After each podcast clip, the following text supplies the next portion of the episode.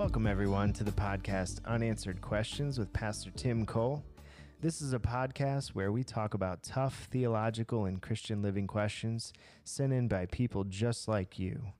Our hope is that listening will strengthen your confidence in God's Word, helping you to discern what is pleasing to the Lord.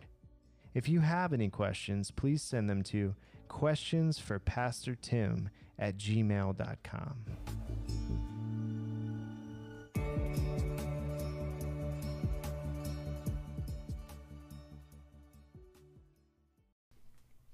Thank you for joining us for another episode of Unanswered Questions with Pastor Tim Cole.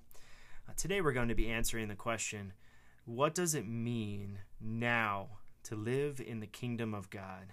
And how is this best explained? That's an excellent question.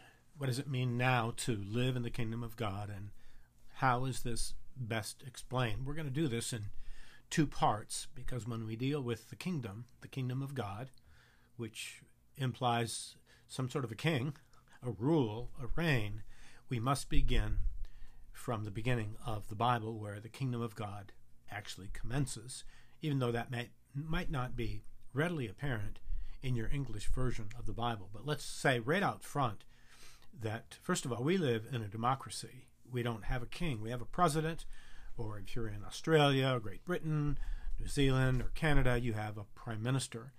Uh, and while England has a queen, and in past generations, a king, it was uh, really only a figurehead.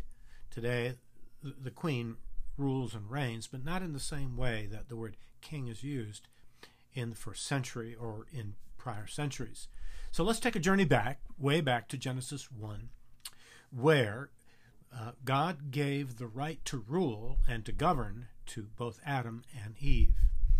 They are both depicted as sort of king and queen of the creation. In fact, the word that God gave them to rule over everything in the creation, uh, everything that God had created, is the same word used of kings in the Old Testament to rule over the nation. To have dominion means to have authority over them. In the same way that Joshua was supposed to take authority over the kings in Canaan when he occupied the promised land and to bring them into submission. And so uh, Adam and Eve and Joshua are portrayed in the same way. They were to be given the rule over the creation. And of course, most of you know the story in Genesis 3. Part of that creation over which they were to have a rule or a reign, in fact, overpowered them. They were deceived and fell into transgression. They fell into what we call sin. And so they defaulted. Uh, they were supposed to be vice regents with God, ruling over the creation, and they failed. And they're expelled from the mountain, expelled from God's holy presence, and barred access to the tree of life. When God uh, began to give hopeful signs that this lost kingdom might be maybe reestablished, we find that story being unveiled in the story of Joshua, who is commanded also to conquer the inhabitants of the land. Same words used of Adam and Eve as kings and queens over the creation. And we see the same story acted out. Joshua is also deceived by the Gibeonites. And so there is a failure in the life of Joshua and the nations to rule over the inhabitants of the promised land. Wow, two failures in a row. Uh, do things get better? No, the next book is called The Judges. One of the phrases that continually marks the book of Judges, I'm sure you know this, is in those days there was no king in Israel. every man, every person did that which was right in their own eyes. So we have a problem of a king who fails to no king.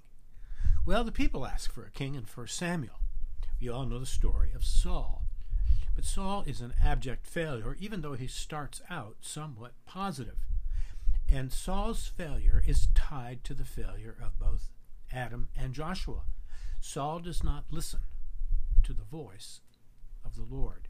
Saul listens to other voices, the voices of the people. He is under peer pressure. And as a result, his kingship as king over Israel is wrested away from him and given to God's choice of a king, young shepherd David of the house of Jesse. Now, let's make sure that we don't disconnect the story of David and Adam. The story of David, God's choice of a king, is in line with God's attempt to give mankind, men and women, the rule over the creation. And so he starts off with his own king. And Israel is to become just like the promised land. The king is to rule over the ungodly, and people are to submit to the king who submits to God. That's the trajectory that we would expect to find in the life of King David. And David succeeds for a while, but we know that David was also flawed. David was not the king that ultimately would bring in the kingdom of God, that would reestablish God's rule over the nation of Israel. And if you read the rest of the story of Israel, both in 1st and 2nd Samuel and 1st and 2nd Kings, and move on into 1st and 2nd Chronicles, which is, by the way, the two last books in the Hebrew Bible, the way the chronology of the books are placed there, it is a story of failure of the kings. And when the kings fail, the people fail. There is one element of hope within the stories of these fi- kings who failed, and that's the story of the prophets. The prophets are God's messengers, they're God's mouthpieces. It's the prophets who speak the voice of God, and they speak to kings, and speak to the people, and speak to the priests, and even speak to the temple, and call all of them to account. So both prophetesses, women, and men are God's mouthpieces to those in leadership in the nation. But for the most part, the prophets were rejected. No one likes a prophet. Everyone likes the priests. They don't mess anything up. It's the prophet who comes in and starts messing things up because they don't settle for anything but the truth. They speak God's truth, and generally, people do not have a capacity to listen to the truth about themselves and about life. They prefer the status quo, and that's the job of the priest. So, this is a quick overview of kingship in what we call the Hebrew Bible or the Old Testament, starting in Genesis, where God gave the rule to a man and a woman to rule over the creation, and they failed because they failed to listen to the voice of the Lord. And the rest of the story of Israel is the story of kings who failed. But there's hope. That'll move us to stage two, or part two of this. In the line of David, who came from Jesse, all the way through the Old Testament storyline, we have the hope a becoming king who will also serve as a priest and also serve as a prophet. In fact, the entire Psalter, all five sections, focuses on that coming king coming prophet and coming priest. In the line of David, from the stump of Jesse, there will be a branch, and that will be Jesus. And that brings us to King Jesus, starting with the first book of the New Testament, which is all about a king. Here ends part one. Thank you for joining us this episode. And remember to send all your questions to questions for Pastor Tim at gmail.com.